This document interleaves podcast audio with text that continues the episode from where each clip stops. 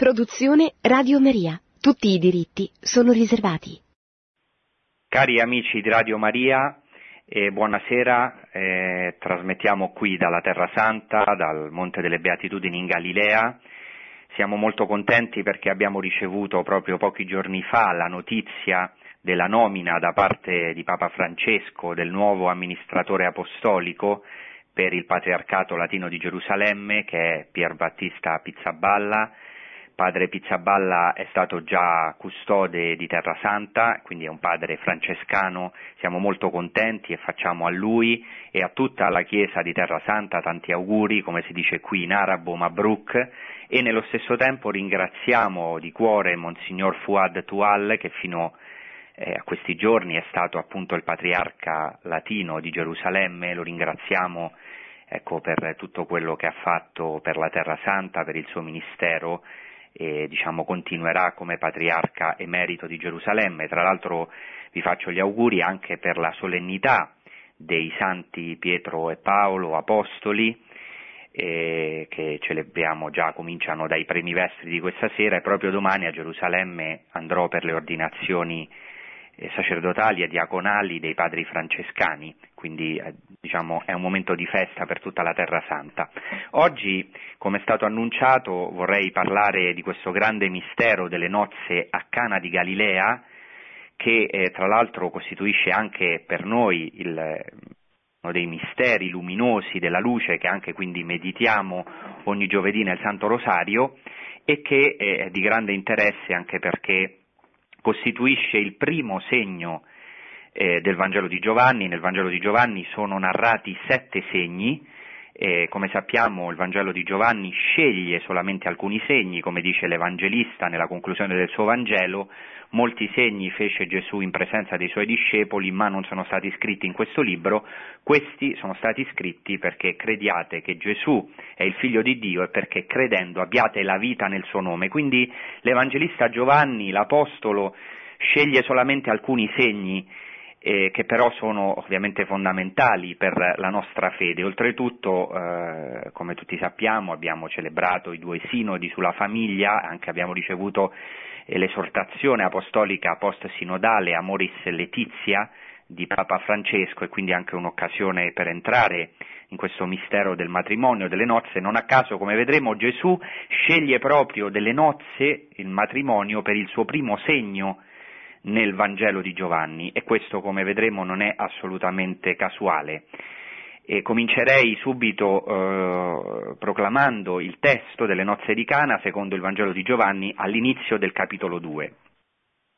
Il terzo giorno vi fu una festa di nozze a Cana di Galilea e c'era la madre di Gesù. Fu invitato alle nozze anche Gesù con i suoi discepoli. Venuto a mancare il vino, la madre di Gesù gli disse, non hanno vino. E Gesù le rispose, Donna, che vuoi da me? Non è ancora giunta la mia ora. Sua madre disse ai servitori, qualsiasi cosa vi dica, fatela. Vi erano là sei anfore di pietra per la purificazione rituale dei giudei, contenenti ciascuna da 80 a 120 litri. E Gesù disse loro, riempite d'acqua le anfore, e le riempirono fino all'orlo.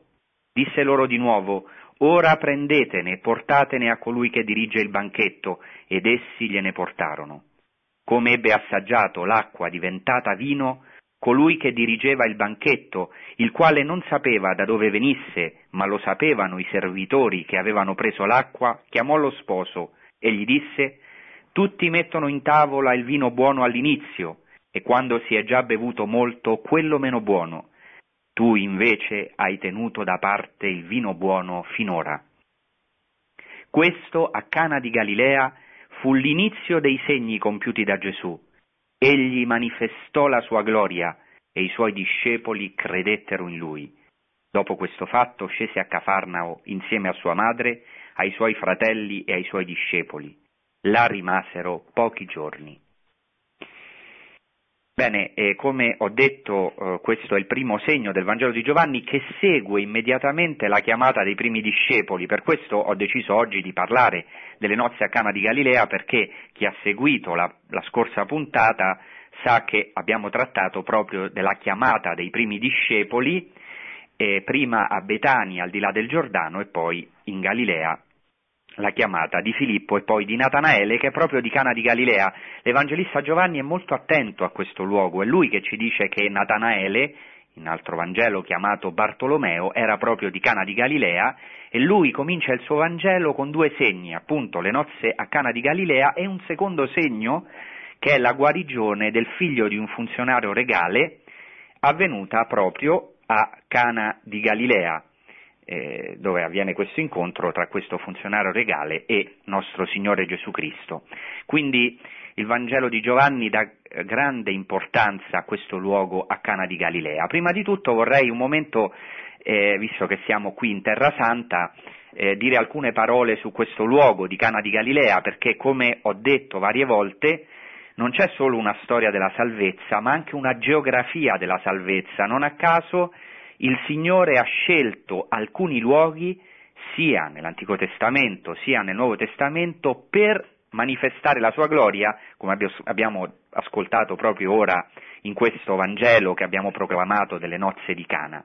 Cana, innanzitutto il nome, eh, non si sa bene il significato di questo nome, ci sono varie spiegazioni, le due più importanti sono l'una, eh, diciamo, il cui significato è canna, quindi diciamo una parola molto simile alla nostra in italiano canna, appunto cana, un'altra possibile etimologia del nome interessante, diciamo quasi profetica, perché il verbo canà con la e finale in ebraico significa acquistare.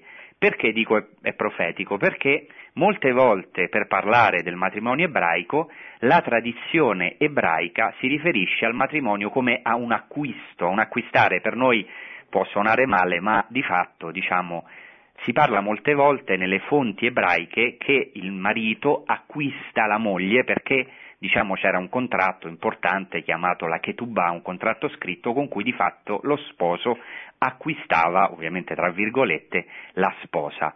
Quindi diciamo già in questo nome è in qualche modo adombrato eh, il matrimonio. Non si sa esattamente la localizzazione di questo luogo santo e qui voglio fare una parentesi.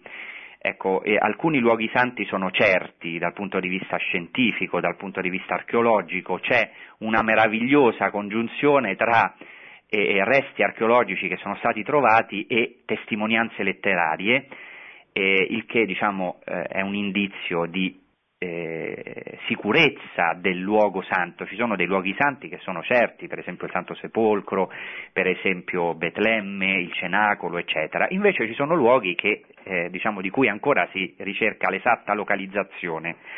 Quindi non sappiamo esattamente, ci sono varie ipotesi su dove eh, si possa trovare questo villaggio di Cana. Oggi però come sa chi ha visitato la Terra Santa, chi ha fatto il pellegrinaggio in Terra Santa, questo luogo è di fatto diciamo, identificato con un villaggio che si trova a nord-est di Nazareth, proprio a pochi chilometri da Nazareth, mm, si deve passare per questo villaggio andando a Nazareth che si chiama in arabo Kufar Khanna, cioè il villaggio di Cana. Ci sono altre localizzazioni come Hirbet Kana, sempre ad alcuni chilometri di Nazareth, oggi è un luogo disabitato dove ci sono alcuni resti, addirittura ci sono alcuni che hanno localizzato Cana in Libano, infatti c'è una tradizione in Libano proprio di una Cana che si trova in territorio libanese. Vorrei dire due parole su appunto questo luogo di Cana, anche se la localizzazione non è esatta, però è un luogo venerato, moltissimi pellegrini si, si recano in questo luogo meraviglioso dove ci sono varie chiese, c'è una chiesa latina tenuta dai padri francescani, una chiesa greco-cattolica e una chiesa greco-ortodossa, quindi c'è una tradizione molto stabile di venerazione di questo luogo, dove si recano moltissimi come già ho detto, pellegrini e pregano proprio, ricordano l'evento. Ecco, voglio dire che, ecco, non è proprio fondamentale la localizzazione del luogo perché noi veneriamo innanzitutto l'evento, quando andiamo in un luogo santo veneriamo l'evento meraviglioso della salvezza che è avvenuto, però comunque il luogo sempre diciamo, ha una certa importanza e anche molto spesso, come ho detto varie volte in questa trasmissione, ci aiuta proprio ad andare alle sorgenti della nostra fede e eh, rappresenta, come ha detto il Beato Paolo VI, il quinto Vangelo, la Terra Santa rappresenta il quinto Vangelo. E ci sono delle testimonianze antiche sul villaggio di Cana, anche se come ho detto queste testimonianze antiche non localizzano esattamente dove era il villaggio di Cana, la prima testimonianza è di San Girolamo, un santo importantissimo perché ha vissuto molti anni, circa 40 anni a Betlemme e prima di stabilirsi come monaco a Betlemme fa un pellegrinaggio insieme a due matrone romane che dopo diventeranno anche monache, che sono Paola Paola ed Eustochio e in due sue epistole, proprio legate a questo pellegrinaggio che egli fece con Paola ed Eustochio, e racconta di essere andato a Cana. Vedete, già nel IV secolo, San Girolamo è diciamo verso la fine del IV secolo, eh, già Girolamo aveva visitato, aveva voluto visitare questo luogo santo di Cana. Per esempio, in un'epistola, l'epistola 46, ci dice non lontano da lì, cioè non lontano da Nazareth, scorgemmo Cana, dove fu convertita l'acqua in vino. E poi in un'altra epistola dice che di buon passo raggiungemmo Nazareth, la patria del Signore, e poi Cana e Cafarnao, testimoni dei suoi miracoli. Quindi, ecco, San Girolamo si è recato in questo luogo.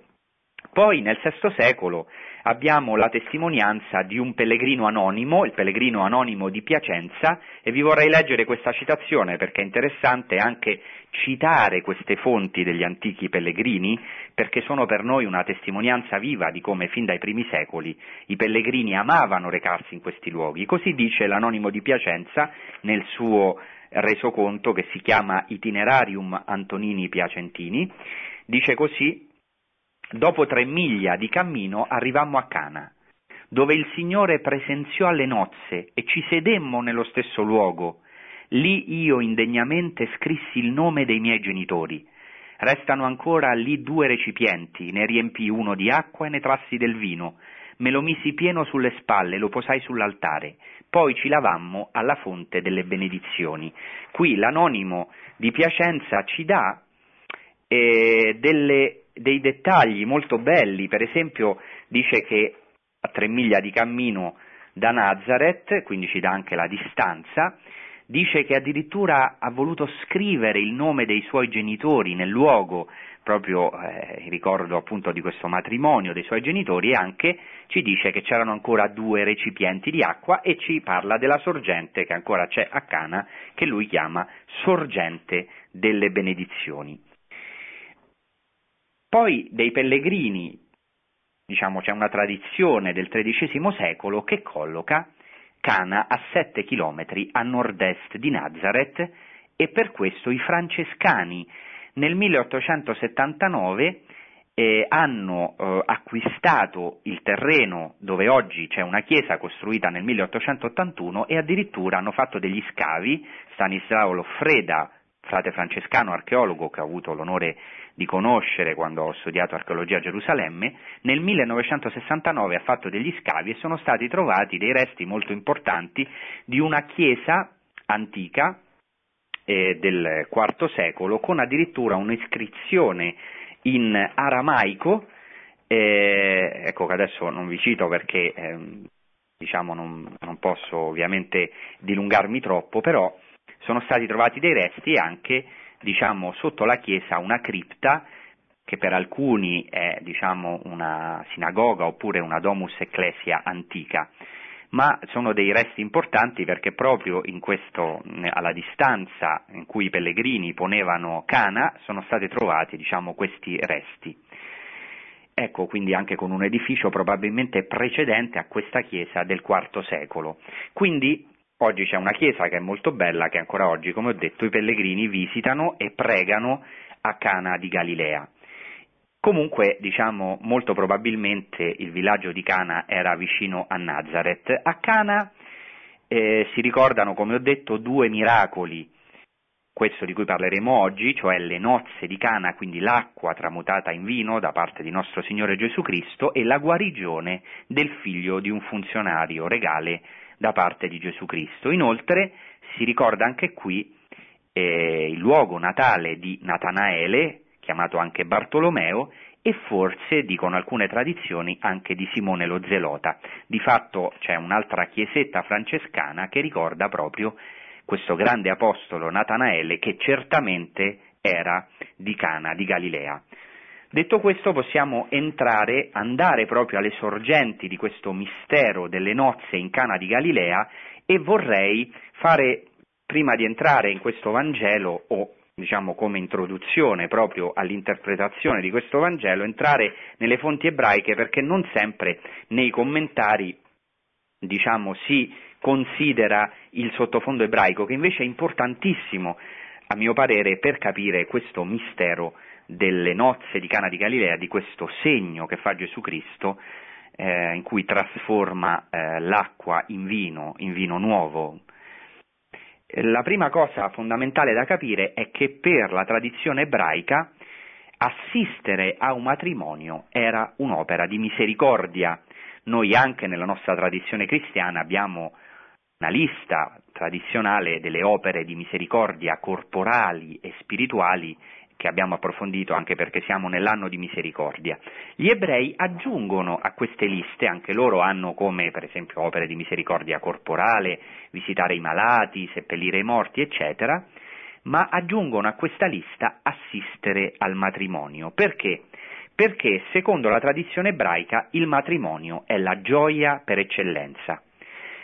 Il fatto eh, di assistere ai matrimoni come opera di misericordia è un modo di imitare Dio stesso. Qua non mi posso dilungare, ma ne ho già parlato in una trasmissione in cui appunto ho approfondito il matrimonio di eh, Giuseppe di Nazareth, di San Giuseppe, della Santa Vergine Maria, eh, ma diciamo che eh, non posso dilungarmi, però vorrei dire che ehm, assistere ai matrimoni è la gioia per eccellenza e già Dio ha compiuto questa opera di misericordia. Nella tradizione ebraica l'uomo è chiamato a compiere opere di misericordia perché già Dio è perché già Dio ha compiuto queste opere verso l'uomo. Così per esempio dice il Targum, il Targum è la versione sinagogale in aramaico della scrittura, una traduzione in aramaico della scrittura, commenta Genesi 35.9 dicendo che Dio ha insegnato a benedire lo sposo e la sposa da Adamo e la, e la sua coppia, perché così dice la scrittura, la parola del Signore li benedisse disse loro, crescete, moltiplicatevi, riempite la terra e dominatela. Cioè, secondo la tradizione ebraica, il primo ad assistere al matrimonio e che diciamo è stato fautore del matrimonio è stato proprio Dio che ha fatto incontrare, ovviamente ha creato Adamo ed Eva, li ha fatti incontrare e, secondo la tradizione ebraica, ha benedetto lui stesso lo sposo e la sposa, cioè Adamo ed Eva, la prima coppia, quando gli ha detto crescete, moltiplicatevi, riempite la terra e dominatela, una benedizione, cioè l'apertura alla vita, il crescere, il moltiplicarsi, riempire la terra. Quindi non è un caso che la prima opera di misericordia eh, compiuta da Dio è proprio assistere e benedire un matrimonio. Non è un caso, dicevo, che Gesù Cristo sceglie, o meglio il Vangelo di Giovanni sceglie come primo segno proprio delle nozze, un matrimonio. Gesù Cristo compie questo primo segno in un matrimonio, così come Dio, secondo la tradizione ebraica, ha fatto questa prima opera di misericordia, ha assistito al matrimonio di Adamo ed Eva e li ha benedetti, così Gesù Cristo compie questo segno meraviglioso di trasformare l'acqua in vino proprio in un matrimonio. Tra l'altro noto che L'ultimo segno del Vangelo di Giovanni è la risurrezione di Lazzaro, quando Gesù va a visitare il suo amico Lazzaro ormai defunto e l'ultima opera di misericordia nella tradizione ebraica è la sepoltura dei defunti. La prima è il matrimonio, l'ultima è la sepoltura dei defunti, così come Dio ha fatto, eccetera. Non mi dilungo, ma ecco, eh, non a caso il Vangelo di Giovanni, che è un Vangelo anche che riprende molte tradizioni ebraiche, ovviamente San Giovanni era un ebreo, e, e pone come primo segno di Gesù Cristo il matrimonio e come ultimo segno proprio la sepoltura dei defunti. Assistere al eh, matrimonio, quindi essere invitati al matrimonio, significava partecipare alla gioia del giorno delle nozze. E qui vorrei citare eh, ciò che dice il Talmud, ehm, il Talmud babilonese, nel trattato Berachot 6b.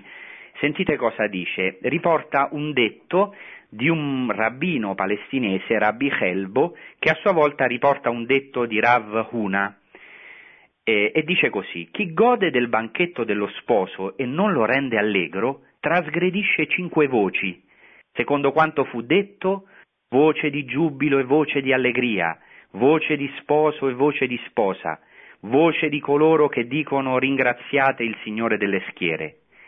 E se l'invitato rallegra lo sposo, qual è la sua ricompensa?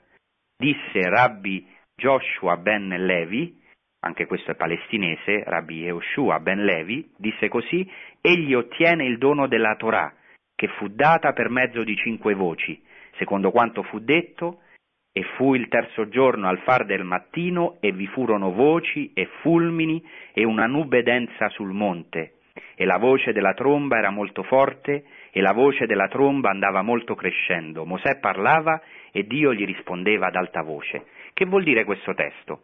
Vuol dire che l'invitato alle nozze doveva rendere allegro il matrimonio. È proprio una richiesta nella tradizione rabbinica, eh, un, un comando che viene fatto e quando l'invitato rallegra lo sposo, quando l'invitato partecipa alla gioia delle nozze, ha un'enorme ricompensa, cioè ottiene addirittura, secondo quanto dice il Talmud, il dono della Torah. Ecco perché Gesù Cristo si reca, era invitato a questo matrimonio con gli apostoli e con sua madre. Probabilmente eh, Maria eh, era già vedova, come notano gli esegeti, perché non ci si recava ovviamente a un matrimonio da soli e qui non viene citato San Giuseppe, quindi probabilmente la Santa Vergine Maria era già vedova. Partecipano a questa enorme gioia che era il matrimonio e ancora oggi gli ebrei recitano sette benedizioni eh, in cui appunto cantano la gioia dello sposo e della sposa, per esempio vi cito una benedizione, eh, dice così, tu Signore farai gioire gli amici che si amano come hai fatto gioire la tua creatura nel giardino dell'Eden a Oriente. Benedetto sei tu Signore che fai gioire lo sposo e la sposa. Ecco, in questa benedizione, che ancora si recita oggi nel matrimonio ebraico, si sottolinea che la gioia del matrimonio è come la gioia del giardino dell'Eden, è una gioia paradisiaca. E in un'altra benedizione si dice ancora, benedetto sei tu, o Signore, Re del mondo, che hai creato la gioia e l'allegria, lo sposo e la sposa, l'esultanza, il canto di gioia, il piacere la delizia, l'amore e la fraternità, la pace e l'amicizia. Benedetto sei tu, o Signore, che fai gioire lo sposo insieme alla sposa.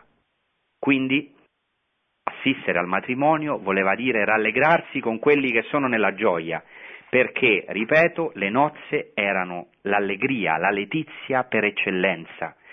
E ai tempi di Gesù sappiamo che il matrimonio eh, consisteva in sette giorni di festa con enorme gioia. Ora, in questo primo matrimonio di cui ci parla il Vangelo di Giovanni, nel momento culminante della festa, nella festa per eccellenza che è il matrimonio manca il vino.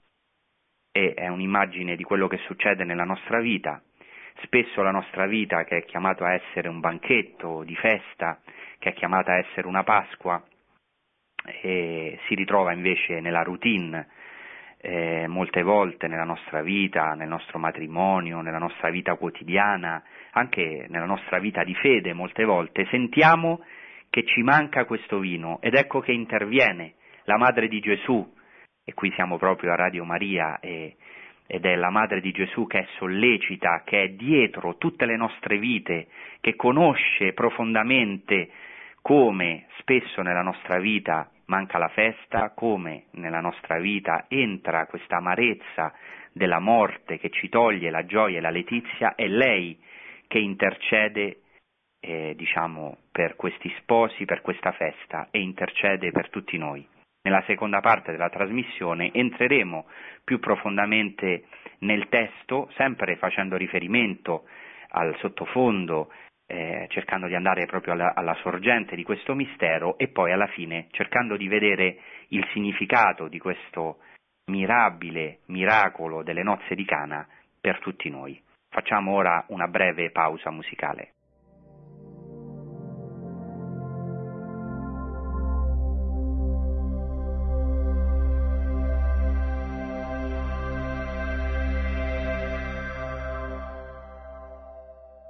Bene, fatta questa introduzione, entriamo quindi nel Vangelo. Il primo versetto dice che al terzo giorno vi fu una festa di nozze a Cana di Galilea e c'era la madre di Gesù. E già potremmo fermarci solo a questa prima indicazione, al terzo giorno. Io vorrei farvi notare come la Sacra Scrittura è veramente un tesoro immenso. Mi dispiace che alcune volte eh, lo studio della Sacra Scrittura eh, diciamo, diventa uno studio arido perché veramente come dicono i padri la Sacra Scrittura è un tesoro meraviglioso, pieno di enormi ricchezze. Su questo terzo giorno si potrebbero dire molte cose, vorrei formarmi solo a tre cose. Innanzitutto l'altra volta ho sottolineato come il Vangelo di Giovanni comincia con una prima settimana che vive Gesù Cristo.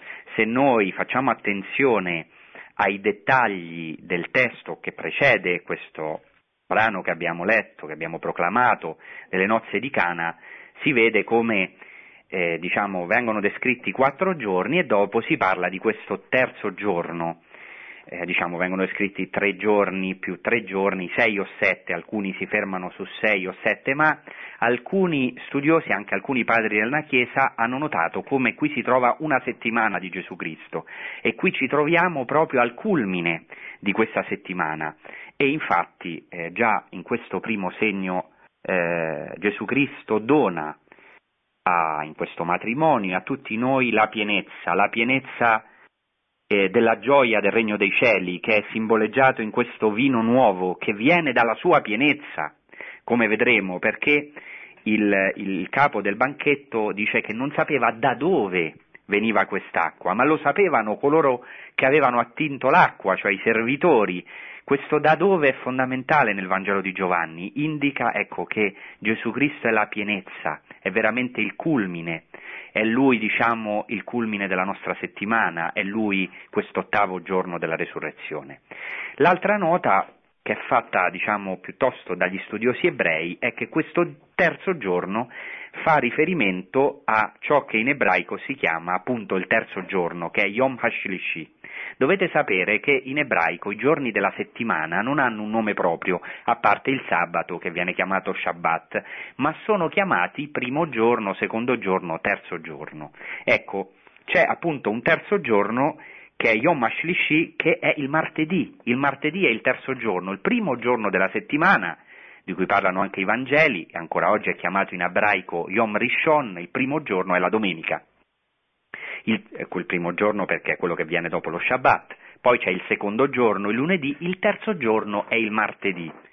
Voi mi direte eh, che cosa ci interessa questo? No, in realtà è molto importante perché pensate che ancora oggi il giorno ideale, mm, secondo gli ebrei, per celebrare il matrimonio almeno diciamo nella tradizione popolare, è proprio il martedì. E perché il martedì?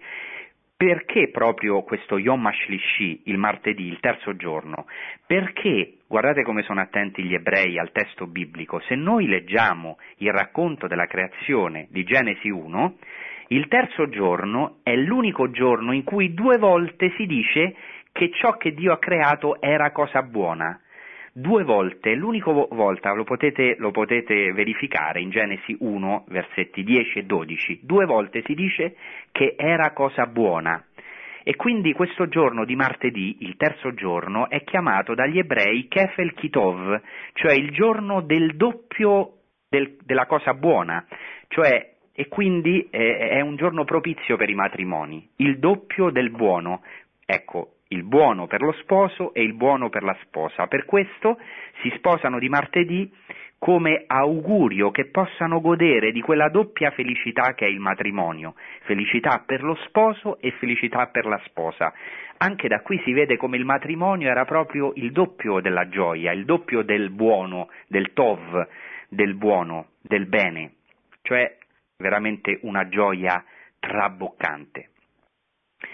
Il terzo punto che vorrei dire su questo terzo giorno è che, come hanno sottolineato i rabbini e poi ovviamente i padri anche della Chiesa hanno commentato su questo Vangelo, questo terzo giorno ci fa pensare evidentemente alla risurrezione, questo dicono i padri della Chiesa, ma anche i rabbini sottolineano questo terzo giorno. Io vi vorrei leggere, mi dispiace che oggi leggo molti testi, ma anche interessante perché in questa trasmissione andiamo proprio alle sorgenti della nostra fede, alle fonti che è proprio quello che ha permesso anche tutto un rinnovamento, anche il rinnovamento del Concilio Vaticano II. La Chiesa è sempre chiamata a ritornare alle sue fonti. Allora vi vorrei leggere quello che dice il Midrash, eh, il Midrash al libro della Genesi, chiamato appunto Midrash Bereshit Rabba, quello che dice su questo terzo giorno. Vi cito questo testo e cito. Il terzo giorno. Dopo due giorni ci riderà la vita e il terzo ci farà rialzare e noi vivremo alla sua presenza. E qua si cita il libro del profeta Osea e quindi si dice che il terzo giorno è il giorno della risurrezione, secondo il profeta Osea. Continuo a citare. Il terzo giorno delle tribù. Al terzo giorno Giuseppe disse loro. Il terzo giorno del dono della Torah. Il terzo giorno sul far del mattino, libro dell'Esodo. Il terzo giorno delle spie, quando hanno esplorato la terra promessa là rimarrete nascosti tre giorni, il terzo giorno di Giona, come dice il profeta Giona, Giona restò nel ventre del pesce tre giorni, il terzo giorno di coloro che ritornano dall'esilio, come dice il, il libro di Esdra, là siamo stati accampati tre giorni, infine il terzo giorno della risurrezione dei morti, come dice ancora il profeta Osea, Dopo due giorni ci ridarà la vita e il terzo ci farà rialzare e noi vivremo alla sua presenza. Il terzo giorno di Esther. Il terzo giorno Esther rivestì gli ornamenti della sua regalità, come dice il libro di Esther. E in virtù di cosa? I nostri maestri dicono in virtù del terzo giorno del dono della Torah e Rabbi Levi dice in virtù del terzo giorno del nostro padre Abramo, vi ricordo quando vide il monte Moria eh, in cui vedrà il figlio, diciamo così, come risorto. Cosa vuol dire questo te- testo? Vuol dire che nella scrittura si cita varie volte questo terzo giorno e ha sempre una grande rilevanza, fa riferimento al dono della Torah sul Sinai, fa riferimento all'esplorazione della terra promessa, fa riferimento ai tre giorni di Giona, a cui fa anche riferimento poi Gesù Cristo, che rimase nel ventre del pesce tre giorni, fa riferimento al ritorno dall'esilio, fa riferimento alla risurrezione per così dire operata per mezzo di Esther, della regina Esther quando già il popolo si vedeva sterminato e invece grazie all'intercessione di Esther e poi e anche all'opera di Mardocheo diciamo, eh, non va incontro allo sterminio. E infine è il giorno della risurrezione. Guardate com'è importante questo terzo giorno, già per gli ebrei è il giorno della risurrezione e anche per i padri della Chiesa è segno del, de, de, della risurrezione, e infatti in questo eh, segno delle nozze di Cana già c'è in nuce, in nucleo, tutto il Vangelo, c'è già l'ora di Gesù, c'è già il regno dei cieli, il vino nuovo che lui è venuto a portare. Ecco perché proprio questo testo comincia dicendo al terzo giorno, ci potremmo soffermare in tutta la trasmissione in questo terzo giorno, però vorrei commentare anche altri elementi di questo testo. Il terzo giorno vi fu una festa di nozze a Cana di Galilea e c'era la madre di Gesù. Ecco, la Santa Vergine Maria nel Vangelo di Giovanni è chiamata con due titoli, la madre e la donna. Questi due titoli sono stupendi. Forse qualche volta siamo rimasti, diciamo, un po' scioccati a sentire questo epiteto, questo titolo in bocca a Gesù, donna, quando chiama la sua madre donna, forse anche alcuni di noi sentimentali hanno detto ma com'è possibile che la chiama donna? Anche qui in questo testo delle nozze di Cana, come anche sotto la croce, non la chiama madre, non la chiama mamma, diciamo così. Ecco, questo è fondamentale. Secondo il Vangelo di Giovanni, Maria è la donna per eccellenza, è la donna per eccellenza. Non è in bocca di Gesù, diciamo, un qualcosa evidentemente impossibile, di dispregiativo verso sua madre, ma è, diciamo, è un titolo fortemente teologico.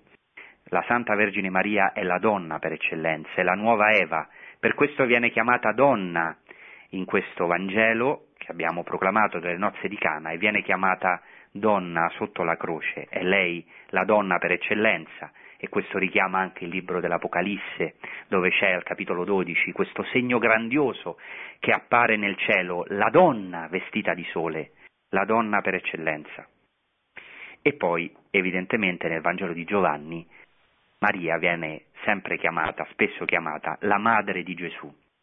Ecco, a queste nozze, come dice l'Evangelista, come nota l'Evangelista, fu invitato anche Gesù con i suoi discepoli, quindi è presente la madre di Gesù, sono presenti anche i suoi discepoli, perché, come dice questo Vangelo alla fine, Gesù deve manifestare la sua gloria davanti ai suoi discepoli e dice che venne a mancare il vino. Questo è un elemento importantissimo del testo. Abbiamo detto nella prima parte della trasmissione come le nozze costituiscono, secondo la mentalità ebraica e ancora oggi nell'ambiente semita, nell'ambiente arabo, io ovviamente ho assistito a vari matrimoni anche diciamo, in ambiente arabo, le nozze sono una gioia enorme che in certi villaggi ancora oggi in ambiente arabo durano per sette giorni. In questa gioia dove deve esserci il vino, ora diciamo, dirò anche cos'è il vino nella tradizione ebraica, in questa festa per eccellenza manca il vino.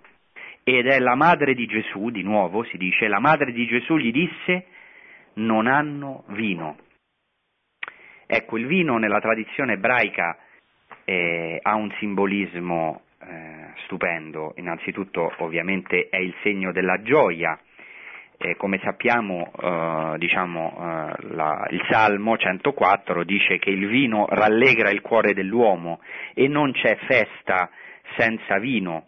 Inoltre, nella tradizione ebraica, il vino appartiene proprio al servizio divino, tanto che nel culto del Tempio di Gerusalemme si usava anche il vino.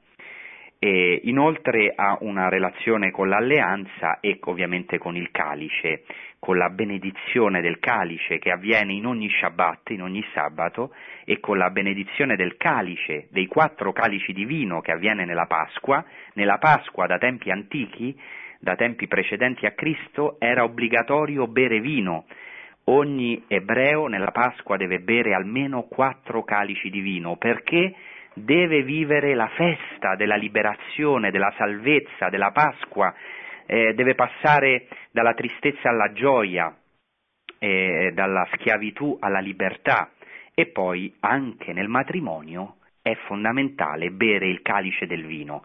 Pensate che nel matrimonio ebraico c'è proprio una benedizione speciale del calice di vino e tutti e due gli sposi bevono dallo stesso calice, che è segno di bere. Ecco, anche Gesù userà questo simbolismo per esempio eh, quando eh, parlerà eh, a Giacomo e Giovanni che volevano sedere alla sua destra, eh, gli, gli, gli, rivolgerà questa domanda, potete bere il calice che io bevo? Ovviamente è un riferimento alla sua passione, al calice della sua passione, ma anche di una partecipazione totale alla vita di Cristo, questo vuol dire il calice del vino. Quindi il vino ha un simbolismo enorme, pensate che viene benedetto con questa benedizione che si chiama il Kiddush, che è proprio, Kiddush vuol dire santificazione, consacrazione, del calice pieno di vino in ogni sabato, come già ho detto. Inoltre il vino è segno del Messia nella tradizione ebraica. Questo è chiarissimo. Se noi leggiamo in Genesi 49 le famose eh, benedizioni di Giacobbe ai suoi figli, c'è eh, un testo in Genesi 49 al versetto 11 eh, dove si fa un riferimento al Messia, cioè o meglio allo scettro che viene da Giuda e si dice che questo personaggio, che è colui che comanderà, a cui è dovuta l'obbedienza dei popoli, si dice che laverà nel vino la sua veste e nel sangue dell'uva il suo manto, e ha gli occhi scuri più del vino e bianchi i denti più del latte. La tradizione ebraica dirà che questo è il Messia, legherà il vino al Messia. Infatti, dicono alcuni testi, per esempio un testo apocrifo che è l'Apocalisse di Baruch, dice che nei giorni del Messia le vigne produrranno migliaia di viti e le viti migliaia di grappoli, cioè ci sarà una sovrabbondanza del vino nei tempi del Messia un segno che viene il Messia è che viene il vino nuovo.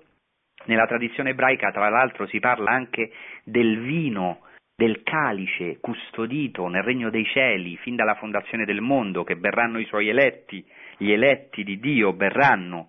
Per questo Gesù nell'ultima cena dice ai suoi discepoli, in verità vi dico, non berrò più del frutto di questa vite finché non lo berrò nuovo nel regno di Dio. Nella tradizione ebraica c'è il vino nuovo, che è il vino custodito dagli angeli, il vino stupendo, meraviglioso, il vino ottimo. Ecco, è quello che Gesù Cristo dà dalla sua pienezza in queste nozze. Ma prima di arrivare a questo, ecco, c'è la madre di Gesù che dice a, a, a Gesù che intercede per noi tutti per quelli che sono presenti al banchetto, ma è un'immagine di quello che avviene nella nostra vita, non hanno vino. Ecco, questo è vero. Molte volte la Vergine Maria dice questa stessa frase per la nostra vita. Quanto è vera questa frase? Quante volte nella nostra vita ci rendiamo conto che è terminato il vino, che non abbiamo più festa, che manca la gioia, che la nostra vita si tramuta nell'acqua della routine, né sempre nella stessa storia, o rientriamo sempre negli stessi peccati, nell'acqua ecco, della nostra amarezza, delle nostre mormorazioni, della nostra tristezza in definitiva. Non hanno vino vuol dire che la madre di Gesù dice a suo figlio guarda, non hanno vita eterna. E la loro festa non è più festa, la loro vita non è più vita, perché ecco, non possono gioire, non hanno più gioia, non hanno più letizia, guardali. E Gesù dà questa risposta alla, a sua madre, che eh, è anche oggetto di molti studi e di molte discussioni fin dai tempi dei padri della Chiesa. E è tradotta qui, come abbiamo detto, donna, che vuoi da me? Non è ancora giunta la mia ora. In realtà, se andiamo al greco, vediamo che Gesù dice a sua madre, letteralmente leggo dal greco, tie moi kaisoi ginai, che c'è tra me e te, o donna? Non gli dice esattamente che vuoi da me, evidentemente eh, le traduzioni sono sempre limitate perché è difficile rendere, no? dobbiamo anche diciamo, avere pazienza con i traduttori, ma e, e, letteralmente è una frase tipica ebraica, cosa c'è tra me e te? È una frase che viene usata varie volte nella scrittura, ecco, come eh, a dire, ecco, cosa c'è in comune tra me e te, o donna? Ecco, una risposta molto forte che dà Gesù Cristo, ma c'è un problema anche nella frase che segue, perché qui i padri della Chiesa si dividono, perché grammaticalmente, questo ve lo devo spiegare, la frase seguente si può eh, tradurre in due modi. Una eh, che diciamo, che c'è tra me e te o donna, non è ancora giunta la mia ora, come se fosse un'affermazione. Secondo invece un'altra traduzione grammaticale possibile, la traduzione sarebbe che c'è tra me e te o donna. Non è forse giunta la mia ora? Cioè Gesù sa, secondo questa seconda traduzione, che è giunta la sua ora. Ad ogni modo, la frase che dice Gesù Cristo a sua madre sembra abbastanza forte. Gesù Cristo ad ogni modo, come che sia la traduzione, ehm, diciamo, fa riferimento alla sua ora, questo è molto importante perché il Vangelo di Giovanni ha una tensione, un dinamismo verso quest'ora che è l'ora della croce, ma è l'ora dell'esaltazione, della glorificazione di Gesù Cristo. Nel Vangelo di Giovanni la croce è gloria, il momento in cui Gesù Cristo è innalzato nella sua più terribile sofferenza, nella croce, è il momento della glorificazione, il momento in cui dona il suo spirito, dona la pienezza e dal suo costato è sgorgata questa sorgente di pienezza pienezza, acqua e sangue, simbolo dei sacramenti della Chiesa, da lui è sgorgato in questa ora questo vino nuovo, ma Gesù anticipa quest'ora, anche se dà questa risposta a sua madre, donna che c'è tra me e te, non è ancora giunta la mia ora, la Vergine Maria sa che, ecco, Gesù Cristo sta per compiere questo primo segno, sa che in un certo modo è già cominciata quest'ora, sa che già è anticipata quest'ora, per questo dice ai servi questa frase meravigliosa, siamo al versetto 5, sua madre disse ai servitori, qualsiasi cosa vi dica, fatela. Ecco, questa è la frase che eh, viene nell'Antico Testamento, viene rivolta proprio a Giuseppe, a Giuseppe dell'Antico Testamento, ecco quando ehm, Giuseppe deve dare pane a, ehm, a, a, a, tutto il popolo e il faraone dice agli egiziani andate da Giuseppe, fate quello che vi dirà. Ora nella nuova alleanza la Vergine Maria dice andate da Gesù, fate quello che vi dirà. Ecco, questa è anche una parola per tutti noi. La stessa Vergine Maria, la donna per eccellenza, la madre di Gesù, vedendo le nostre sofferenze, dice a questi servitori, come dice a tutti noi oggi, perché il Vangelo è sempre attuale per noi, dice fate quello che lui vi dirà. Ecco un richiamo all'obbedienza. E infatti, guardate che cosa meravigliosa, i eh, servitori riempiono queste giare di acque fino all'orlo, cioè obbediscono fino all'orlo, fino al culmine. Ecco, molte volte per noi è difficile dare questa obbedienza totale, incondizionata a quello che ci dice Gesù Cristo, ma questo è, diciamo, la condizione minima perché si possa manifestare la gloria di Gesù Cristo. Così il testo dice che là c'erano sei anfore di pietra, sei nella scrittura, attenzione, è il numero dell'incompletezza. Ci sono sei anfore di pietra che vengono riempite, che sono piene, diciamo che vengono riempite d'acqua, che erano per la purificazione rituale dei giudei, cioè erano destinate all'acqua. Queste giare ancora si possono vedere, eh, ne, eh, sono state trovate eh, diciamo delle giare del primo secolo d.C. e sono delle giare enormi, dice appunto il Vangelo, che possono contenere da 80 a 120 litri sono di pietra perché nella, diciamo, secondo la legge ebraica la pietra non trasmette l'impurità. Sono giare, sei giare, sei è segno dell'incompletezza, che sono destinate all'acqua, alla purificazione dei, giuse, dei giudei. E versetto 7 Gesù Cristo dice ai servitori, riempite d'acqua le anfore, e le riempirono fino all'orlo.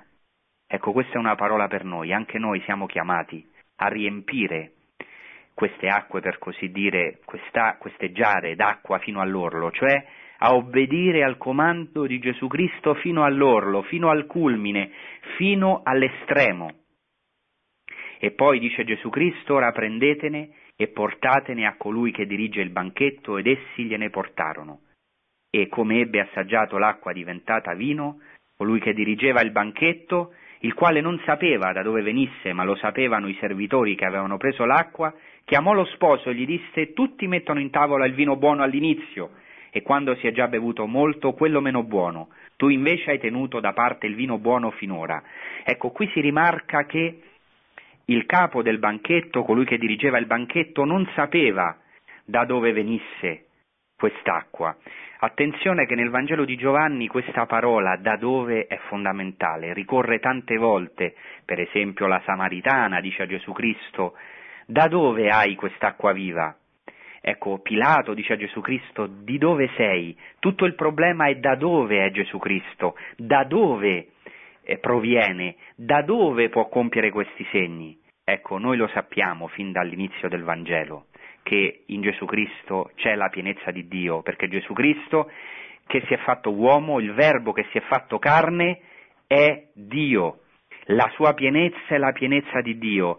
Questa vino stupendo, meraviglioso, conservato nel regno dei cieli è il vino stesso di Dio, rappresenta la vita eterna, rappresenta la festa. Ecco, eh, Gesù Cristo ha tenuto da parte il vino buono per noi fino all'ultimo momento e questo è di speranza, cari amici, per tutti noi, anche se nella nostra vita ci sembra che ci manca il vino, che ci manca la gioia, c'è un vino custodito fin dalla fondazione del mondo per noi, che è la vita stessa di Gesù Cristo. Gesù Cristo vuole ricolmare nostra, il nostro vuoto, le nostre giare di pietra in cui tante volte c'è solo acqua. Ecco, siamo solo chiamati ad obbedire, a riempire fino all'orlo, cioè ad ascoltare definitivamente la voce di Cristo, perché lui ha questo potere, che è il potere stesso di Dio, trasformare la nostra acqua in vino nuovo, trasformare la nostra morte in vita. Ecco, io spero che questo possa giungere fin nel profondo, nel più profondo del cuore di tutti noi, che Dio è il Dio dell'impossibile, niente è impossibile a Dio, anche se ci sembra che tutto è finito, anche nel nostro matrimonio, perché non a caso Gesù Cristo fa questo in un matrimonio, nelle nostre famiglie, nelle nostre case, nel nostro lavoro, nella nostra vita quotidiana, nella nostra vita di fede, anche se vediamo il nostro fallimento e ci sembra che già non c'è più vino, non hanno vino, la madre di Gesù, la donna per eccellenza, è dietro le nostre sofferenze, conosce, sa che ci manca questa gioia, intercede per noi perché è convinta, ha questa fede enorme che Gesù Cristo ha il potere di ribaltare le nostre sorti, ha il potere di trasformare la nostra acqua in vino, la nostra morte in vita, la nostra tristezza in gioia.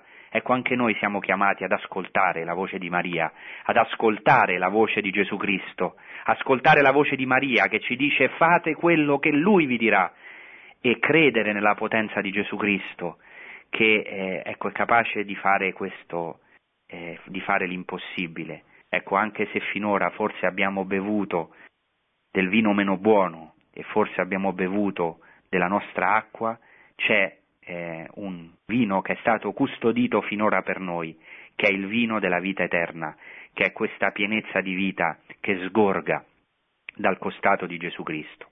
Ecco, questo a Cana di Galilea fu l'inizio dei segni compiuti da Gesù. E qui c'è una parola molto importante, la parola arche, il principio dei segni, che è molto di più di un semplice principio cronologico, di un inizio. Vuol dire principio, arche in greco, ricordiamo che i filosofi greci erano sempre in cerca di questo arche, di questo principio, vuol dire che è un segno paradigmatico, cioè che è il principio dei segni, come un paradigma, cioè come un'anticipazione di tutta l'opera di Gesù Cristo, in questo senso è il principio dei segni, cioè il segno fondamentale, quello che Gesù Cristo ha fatto e vuole rinnovare come opera di salvezza in tutti noi, trasformare l'acqua dell'uomo in vino e così manifestò la sua gloria. Ecco, Gesù Cristo vuole manifestare la sua gloria davanti a noi, come ha fatto con i suoi discepoli, perché possiamo credere in Lui. Ecco perché poco dopo nel Vangelo si dice che Gesù scese a Cafarnao, lui con sua madre, di nuovo si chiama sua madre, e i suoi fratelli e i suoi discepoli, e subito dopo si dice che era vicina la Pasqua dei Giudei, perché il Vangelo di Giovanni narra tre Pasque. Ecco, anche per noi la Pasqua non è lontana, anche noi siamo chiamati a bere dal calice del vino nuovo, che è il calice di Cristo. Da dove potremmo bere se non ecco, dalla pienezza di Gesù Cristo? E questo è per noi veramente di grande speranza, anche se sentiamo che la nostra vita non arriva mai al 7, che rimane al 6 di queste diciamo, giare d'acqua, ci troviamo forse incompleti, eh, sotto tanti punti di vista, ecco, sentiamo che nella nostra vita abbiamo un'insoddisfazione, ecco, c'è speranza. Gesù Cristo definitivamente vuole essere il nostro sposo, perché in, queste, eh, in questo evento, in questo mistero delle nozze di Cana, e poi in tutto il Vangelo, specialmente nel Vangelo di Giovanni, Gesù Cristo è lo sposo. Giovanni Battista sarà l'amico dello sposo, Gesù Cristo è lo sposo, è lui che vuole unirsi a noi ecco, e vuole diciamo, sposare noi, una sposa forse alcune volte, diciamo, molte volte imperfetta o brutta, ma perché ecco, Gesù Cristo ci ama, ci vuole sposare, non ci vuole ecco, lasciare orfani, soli,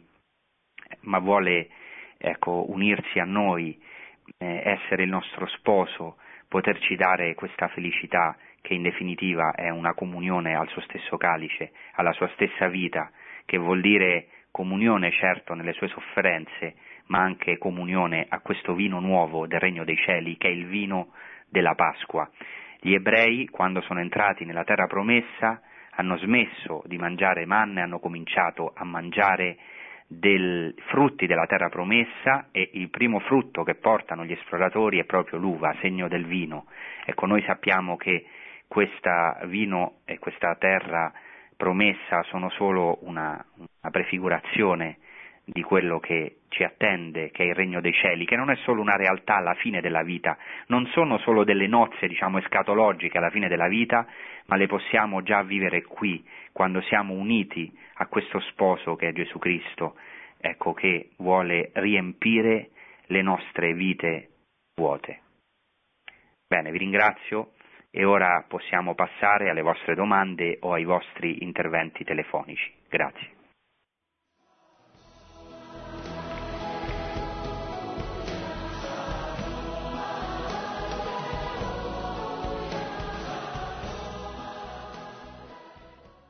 Pronto? Sì, pronto? Buonasera. Pronto, buonasera. Eh, sono Giovanni e chiamo da Verona. E, Sì. ehm, intanto ringrazio il Signore per eh, il dono di voi sacerdoti. E, mm, scusi un po' l'emozione. E Grazie. niente, volevo fare questa piccola considerazione e mm, mi corregga se magari è una visione eh, sbagliata, ossia eh, in sostanza non come se l'umanità stesse vivendo in un costante banchetto diciamo, di- nuziale nell'attesa della venuta gloriosa del Cristo e che noi grazie a, a Maria che ci accompagna in questo percorso e Gesù che è il nostro Cireneo lo viviamo anche costantemente durante l'Eucarestia domenicale.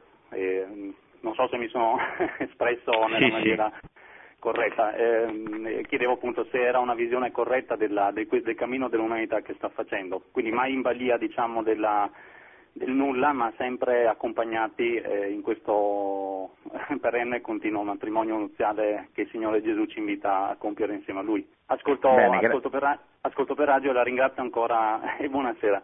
Bene, grazie Giovanni. Sì, senza dubbio, oltretutto nel Vangelo di Giovanni dobbiamo sempre stare attenti ai riferimenti eucaristici, perché il Vangelo di Giovanni non narra l'istituzione dell'Eucaristia, ma è pieno di riferimenti all'Eucaristia.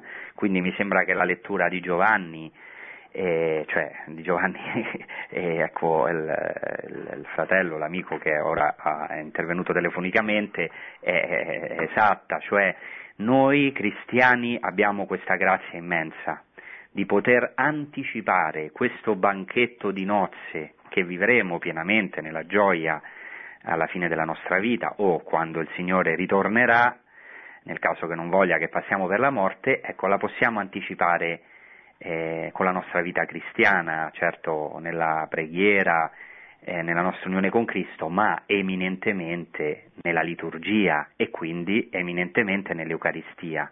Difatti ci sono proprio dei riferimenti chiaramente eucaristici in questo testo, il riferimento al vino.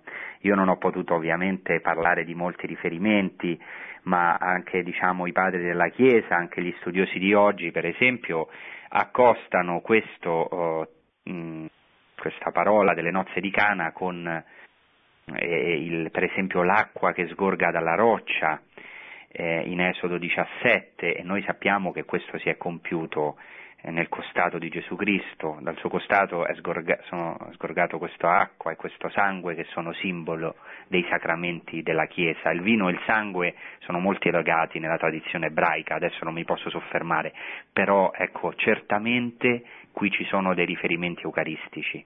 Noi nel banchetto dell'Eucarestia, che è un sacrificio, il sacrificio di Cristo, eh, la celebrazione del mistero pasquale, viviamo anche il banchetto pasquale. L'Eucarestia non è solo un sacrificio, è un sacrificio, ma è anche la celebrazione di tutto il mistero pasquale di Cristo. Passione, morte, risurrezione, ascensione al cielo e dono dello Spirito Santo uniti e quindi è anche un banchetto pasquale. Ecco, quando ecco, possiamo bere a questo vino ottimo, come l'hanno chiamato i padri, optimum, che è il sangue di Cristo, ecco, passiamo con lo stesso Gesù Cristo, comunicando al suo corpo e al suo sangue, ecco, passiamo dalla morte alla vita e siamo già introdotti nel banchetto celeste, che in definitiva è la comunione eh, intima, profonda, ecco, con la Santissima Trinità. Quindi anticipiamo questo banchetto. Bene, grazie, passiamo alla prossima domanda. Pronto? Sì, pronto? Sono Angela, chiamo dalla Sicilia, da Mistretta. Buonasera. E, buonasera. Io volevo di diciamo, ringraziare per questa riflessione su, no, sul Vangelo. E, volevo dire questo, eh, è bello questo discorso dell'abbondanza, cioè Gesù fa il miracolo e, e fa, non so, 600 litri di vino, una cosa impressionante. E, e mi è sembrato bello quello che ha detto lei, che quella è ancora non è la pienezza, cioè eh, ci ha dato grandi doni Gesù, però a volte noi magari non riusciamo ad apprezzarli, eh, non riusciamo ad apprezzare nella vita, però di fronte alle difficoltà pensiamo sempre che non ci sia più rimedio, eh, di fronte al lavoro perduto, al, alla delusione di questa crisi che un po' mette in, molto in difficoltà, eh, mi è sembrato bello e volevo ringraziare questo, questo discorso del vino, cioè Dio, sì. Gesù ha del vino nuovo per noi dopo. Grazie. Certo, grazie Angela, certamente questo è veramente di speranza per tutti noi e vorrei ripetere proprio questa frase del Vangelo, tutti mettono in tavola il vino buono all'inizio e quando si è già bevuto molto quello meno buono e questo tante volte ci capita nella nostra vita, quante volte cominciamo con entusiasmo delle cose, ecco pensiamo che il vino buono è sempre all'inizio, pensate per esempio nel matrimonio, quando cominciamo ecco, con grande entusiasmo ma ecco, tu invece hai tenuto da parte il vino buono finora, ecco, con Gesù Cristo il bello deve ancora venire e questo è di grande speranza, per quanto in questa vita già eh, chi, chi, chi, chi, crede, ecco, sperimenta questa, eh, pregusta questa pienezza del regno dei cieli, però lo vivremo veramente, ecco, oh, alla fine, alla nostra morte, per questo Ecco, per i cristiani il giorno della morte è il dies natalis, è il giorno della nascita, il giorno in cui si entra in questa pienezza, si può sperimentare questo, speriamo che tutti possiamo giungere a questo, a essere ricolmi della pienezza di Dio. Bene, passiamo al prossimo intervento. Pronto? Sì, pronto? pronto? Buonasera Don Francesco, sono Valentino da Vicenza, la ringrazio per, per, ascoltarmi.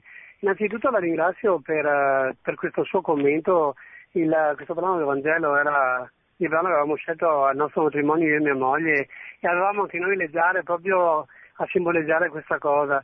Faccio questa premessa perché mi ha colpito molto la sua, non la conoscevo la, la, la specificazione la, diciamo che lei ha fatto della traduzione dal greco, che dice esattamente donna che c'è tra me e te. Non avevo mai, non sapevo questa, questo, questa traduzione così letterale e mi sembra quasi eh, tutta la descrizione che lei ha fatto del rapporto, che è questo parallelo del rapporto di coppia che alle volte succede, che, che, che nascono queste difficoltà, mi sembra proprio la frase che alle volte ci si dice ma cosa c'è tra me e te?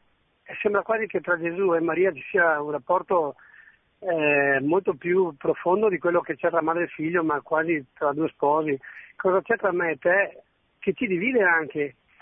E quindi come tirare fuori il vino buono quando eh, magari le, le, le, cose non sono più come quelle di un tempo, comunque si deve affrontare una nuova maturità, una nuova, eh, diciamo un nuovo rapporto, si deve ricominciare qualcosa che sia come, che sia, c'è come questa distanza. Questa frase mi ha colpito molto, ecco. Bene, grazie Valentino, grazie tante. E infatti ringrazio Valentino perché mi dà la possibilità di approfondire questa frase, perché anche qui si potrebbe fare una trasmissione intera su questa frase che c'è tra me e te. Se noi ecco, meditiamo profondità questa frase, donna, che c'è tra me e te? chiede Gesù a Maria. Eh, potremmo chiederlo, che c'è tra Gesù e Maria? Cosa c'è in comune tra Gesù e Maria? Sembra una frase forte perché di fatto nella scrittura è usato come per dire ma cosa abbiamo in comune, come una frase, ma in bocca a Gesù in questo contesto ci risulta alla fine positiva, assolutamente. Cosa c'è in comune tra Gesù e Maria? Tutto, tutto. Ecco, eh, perché il Verbo ha preso carne nel seno di Maria, eh? il, eh, Dio si è fatto carne, si è sposato con l'umanità, ecco, ehm, grazie a Maria o diciamo nel seno di Maria. Questo è fondamentale, c'è una comunione di vita profonda. Ecco anche è importante questo titolo donna, eh, perché come già ho detto sappiamo che eh, Maria, la Santa Vergine Maria è la nuova Eva, Gesù Cristo è il nuovo Adamo, eh, Maria è la nuova Eva perché è un'immagine della Chiesa, la Chiesa è chiamata a essere sposa di Cristo spiritualmente, anche la Vergine Maria è stata sposa di Dio, ovviamente assolutamente spiritualmente, non... ecco, e, e questo è fondamentale, noi tutti siamo chiamati ad essere questa donna, è la Chiesa, è questa donna, questa sposa di Cristo che eh, è in questa tensione o questo desiderio profondo di comunione con il suo sposo. Questo vale anche per gli sposi, come ha detto bene Valentino. Infatti dice San Paolo nella lettera agli Efesini che ecco, questo mistero è grande, lo dico in riferimento a Cristo e alla Chiesa, sta parlando del grande mistero del, del, del, del, sacramento del matrimonio, questo mistero del matrimonio, dell'unione tra lo sposo e la sposa è grande, lo dico riferimento a Cristo e alla Chiesa. Anche ecco, il matrimonio immagine di questo uh, sposalizio di Cristo con la Chiesa. E questo, come diceva Valentino, implica ecco, un, una continua ricerca della comunione, di rinnovare la comunione e questo è possibile solo essendo, diciamo, ricevendo questa grazia, questo vino nuovo da Cristo. Ecco, è vero quello che diceva Valentino, lui ha usato la parola ricominciare, anche nel matrimonio, come nella nostra vita cristiana, come io sono sacerdote, come nel, sono presbitero, come nel sacerdozio, dobbiamo ricominciare ogni giorno, rinnovare questo amore, sapendo che l'unico che lo può rinnovare è Gesù Cristo con la sua grazia.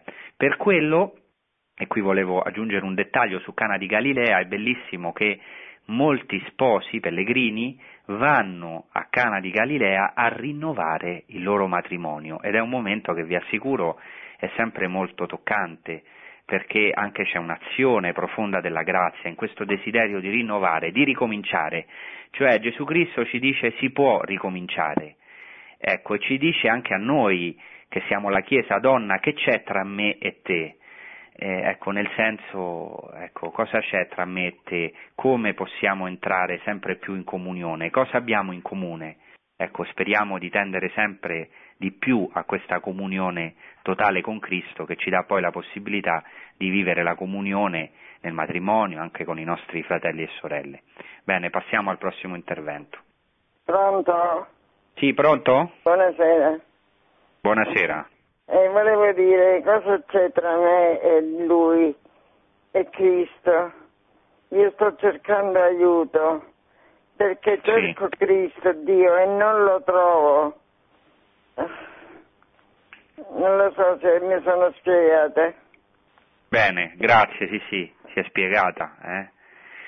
Bene, eh, coraggio, eh, perché il Signore eh, non ci abbandona, eh, anche quando sentiamo che lo cerchiamo e non lo troviamo. Ecco, qua mi viene in mente quello che dice il Cantico dei Cantici, perché in fondo la nostra vita è tutta, diciamo, la nostra vita cristiana è tutta in relazione a questo sposo che è Cristo, come dicevamo, è la sposa che siamo noi. Anche nel Cantico dei Cantici c'è questo momento drammatico in cui la sposa perde lo sposo. Ho cercato l'amato del mio cuore e non l'ho trovato. Questi sono i momenti della notte oscura che hanno vissuto anche i santi.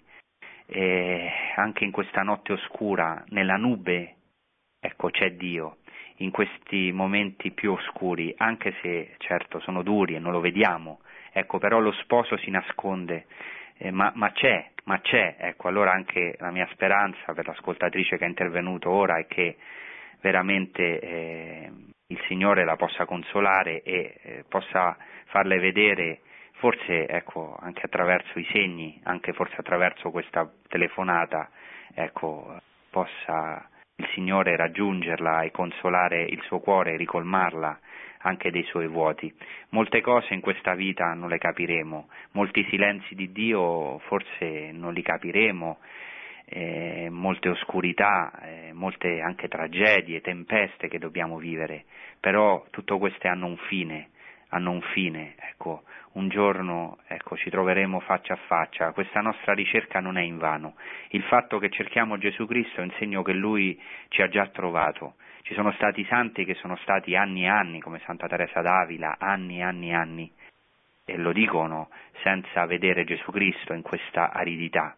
Ecco, ma eh, hanno perseverato, dobbiamo chiedere a Dio questa grazia dell'obbedienza, della perseveranza finale, di obbedire fino all'orlo, anche in quello che non capiamo, come Maria che non capiva ma osservava tutte queste cose meditandole nel suo cuore. Bene, passiamo al prossimo intervento. Pronto?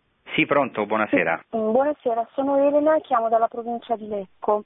Eh, sì. La ringrazio per tutto quello che ha detto perché sono in macchina, ho passato un'ora, non lo so quanto è stato, veramente con... Uh, mi, mi, è piaciuto tantissimo, ho sentito tante cose che non sapevo, ho ascoltato tante cose che non sapevo. Volevo chiedere una cosa, perdoni l'ignoranza, se ho capito bene, lei diceva che eh, mh, eh, Maria doveva essere già vedova perché non viene nominato Giuseppe. Eh, però, mh, ripeto, perdoni l'ignoranza, io non ho presente nessun passo del Vangelo dove si faccia cenno a Giuseppe. Potrebbe gentilmente mh, darmi qualche chiarimento, per favore? Eh, sì, gra- certamente. Bene, grazie Elena. E, innanzitutto, beh, eh, San Giuseppe è citato beh, nel Vangelo di, di Matteo eh, diciamo, non si riporta neanche una sua parola, però diciamo, è citato abbondantemente eh, anche ovviamente nel Vangelo di Luca, però è vero che dall'inizio, dall'inizio del ministero pubblico non si parla di Giuseppe, per questo si pensa che sia eh, diciamo, passato al cielo eh, prima dell'inizio del ministero pubblico da parte di Gesù Cristo, questo del resto anche diciamo, la tradizione cristiana antica lo dice, però ovviamente non possiamo avere la sicurezza perché ovviamente l'argomento è silenzio, cioè dal silenzio è difficile no? stabilirlo, per questo ho detto che alcuni studiosi pensano che diciamo, eh, la Vergine Maria era già vedova. Eh, diciamo, quindi non possiamo avere una sicurezza. È vero che dall'inizio del Ministero Pubblico in poi eh, diciamo, Giuseppe come persona vivente non è mai citata, è citata solamente quando si dice cost- in riferimento a Gesù Cristo non è costui il figlio di Giuseppe, mentre è citata ovviamente nei Vangeli dell'infanzia, quindi in Matteo e in Luca. Bene, grazie. Passiamo alla prossima telefonata. Pronto? Eh, sì, padre, pronto. complimenti per, per la sua lezione. Volevo chiederle se la misericordia è un'opera mh, per seppellire i morti. Come si spiegano le parole di Gesù Cristo che i morti seppelliscono i morti quando uh, un suo discepolo fece presente che doveva prima seppellire il padre? Sì, grazie, questa è una domanda molto acuta, è una domanda molto acuta Ecco perché eh, Gesù Cristo dà questa risposta molto forte in riferimento a eh, un, uno che eh, lui aveva chiamato, ecco, gli disse direttamente seguimi e lui rispose lascia prima che vada a seppellire mio padre. Ricordo per gli ascoltatori, Gesù Cristo eh, risponde eh, lascia che i morti seppelliscano i loro morti. Ecco, eh, questo ehm, è fondamentale capire questa parola di Gesù Cristo, non è facile, forse per alcuni diciamo, ci vogliono anni, c'è bisogno probabilmente di un'iniziazione cristiana per capire queste parole, ma ecco, Gesù Cristo ovviamente ci chiama non a non avere misericordia dei nostri genitori, eccetera, ma in alcuni momenti della nostra vita ci chiama a mettere Lui sopra ogni cosa.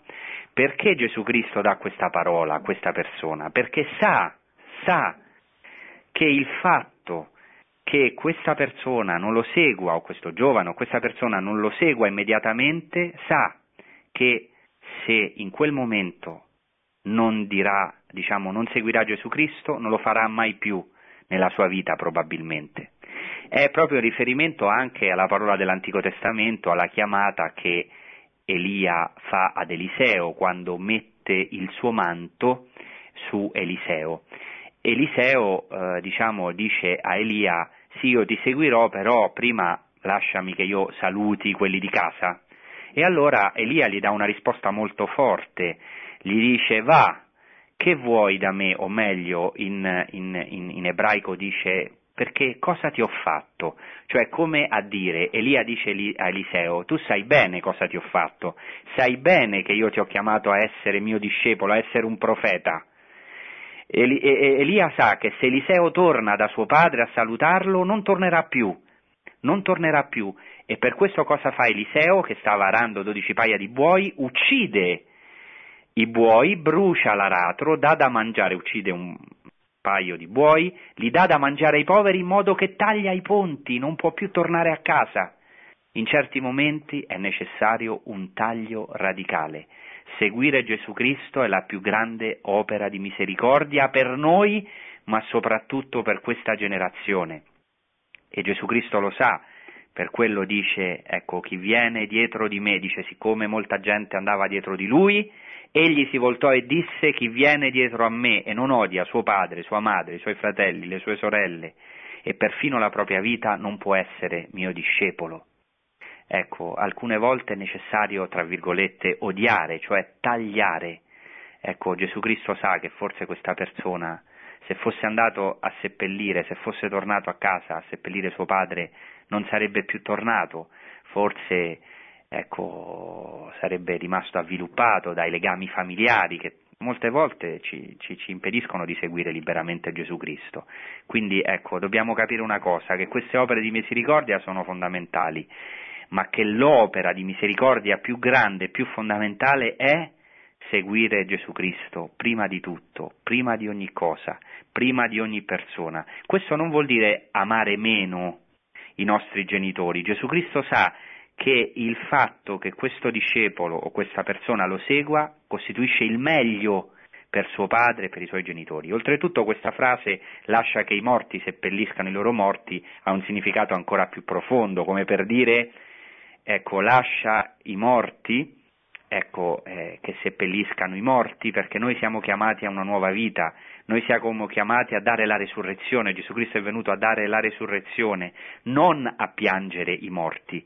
Per questo Gesù Cristo, nell'occasione della morte di Lazzaro, non va quando, suo, quando Lazzaro sta male, va dopo, perché non va solamente a piangere il suo amico morto, certo anche piangerà, perché Gesù Cristo è anche uomo, è un uomo, è umano, piange, ma fondamentalmente va a manifestare la sua gloria nella morte di Lazzaro, va a risuscitarlo.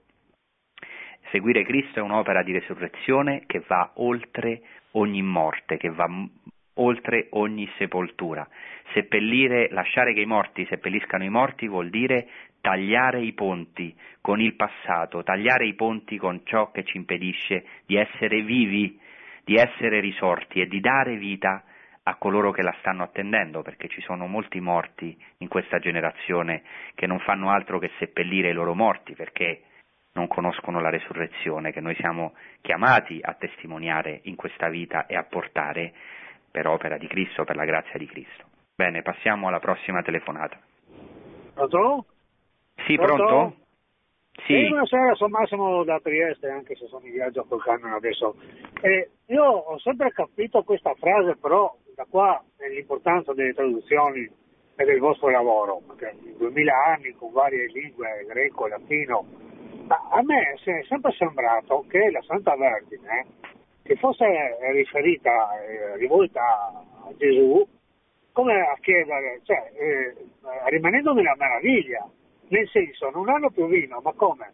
Sono qui con te, con i tuoi discepoli, sapendo chi era suo figlio, che insomma ormai a 30 anni avrà avuto tante volte, io penso, no, eh, già da Gerusalemme in avanti, quando è rimasto là, eh, testimonianza della potenza, diciamo intimamente. E quindi gli dice, certo. ma come non più vino, c'è questa catastrofe. E lui, io penso, l'ho sempre, cioè, di fatti anche al catechismo, eh, che ho a che fare con te o donna? Nel senso, ma perché non ti fidi ancora, non hai capito che se quando se io sono presente non succedono cose negative.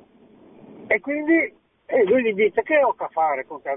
Vedrai adesso quello che è venuta la mia ora, perché quella, quella contraddizione, eh, io l'ho sempre sentita dire no, non è venuta la mia ora, e invece come giustamente mi sembra è stata tradotta adesso, non è forse venuta la mia ora, quindi adesso vedrai quello che farò. E lei, con fiducia, dice, sai, fate tutto quello che vi dirà. A mio avviso una, eh, cambia parecchio eh, la, la, la, testimonianza di questa... Bene, ho capito, eh, grazie. Di questo fatto del Vangelo. Grazie, complimenti Gra- Grazie, grazie Massimo. Sì, eh, eh, questo io l'ho detto, ci sono due possibili traduzioni, attenzione, grammaticalmente. Uno in cui Gesù dice, eh, donna, che c'è tra me e te? Non è ancora giunta la mia ora, quindi dovrebbe essere una risposta abbastanza dura. Questa è seguita da tanti padri, in particolare per esempio da Sant'Agostino e poi dalla tradizione dei padri, di, di, di, di altri padri insieme al Sant'Agostino. Un'altra possibile è, donna, cosa c'è tra me e te? Non è forse giunta la mia ora? Cioè non so Ecco, tu lo sai, anch'io lo so che non è giunta già la mia ora, certo che è giunta, eh, e questa è la linea di vari padri, per esempio Teodoro di Mopsuestia e tanti altri. Se, bisogna, cioè, ci sarebbe bisogno di una intera trasmissione per spiegare questo. Grazie a Dio ci sono varie interpretazioni, no? E quindi eh, questo è bello perché la scrittura è un tesoro tale, come dicono i padri, per esempio Sant'Efrem, per cui eh, diciamo, eh, si, si, si, scoprono sempre nuovi tesori, quindi gli stessi padri della Chiesa seguono di fatto queste due linee, quindi diciamo, non è sbagliata quello che ha imparato eh, Massimo dal catechismo eh, e, diciamo, e, io solamente ho proposto queste due possibilità. Bene, eh, vi ringrazio. Vi chiedo preghiere sempre diciamo, per la Terra Santa, in particolare per i cristiani del Medio Oriente e della Terra Santa e vi saluto augurandovi una buona serata e un buon proseguimento con i programmi di Radio Maria. Produzione Radio Maria. Tutti i diritti sono riservati.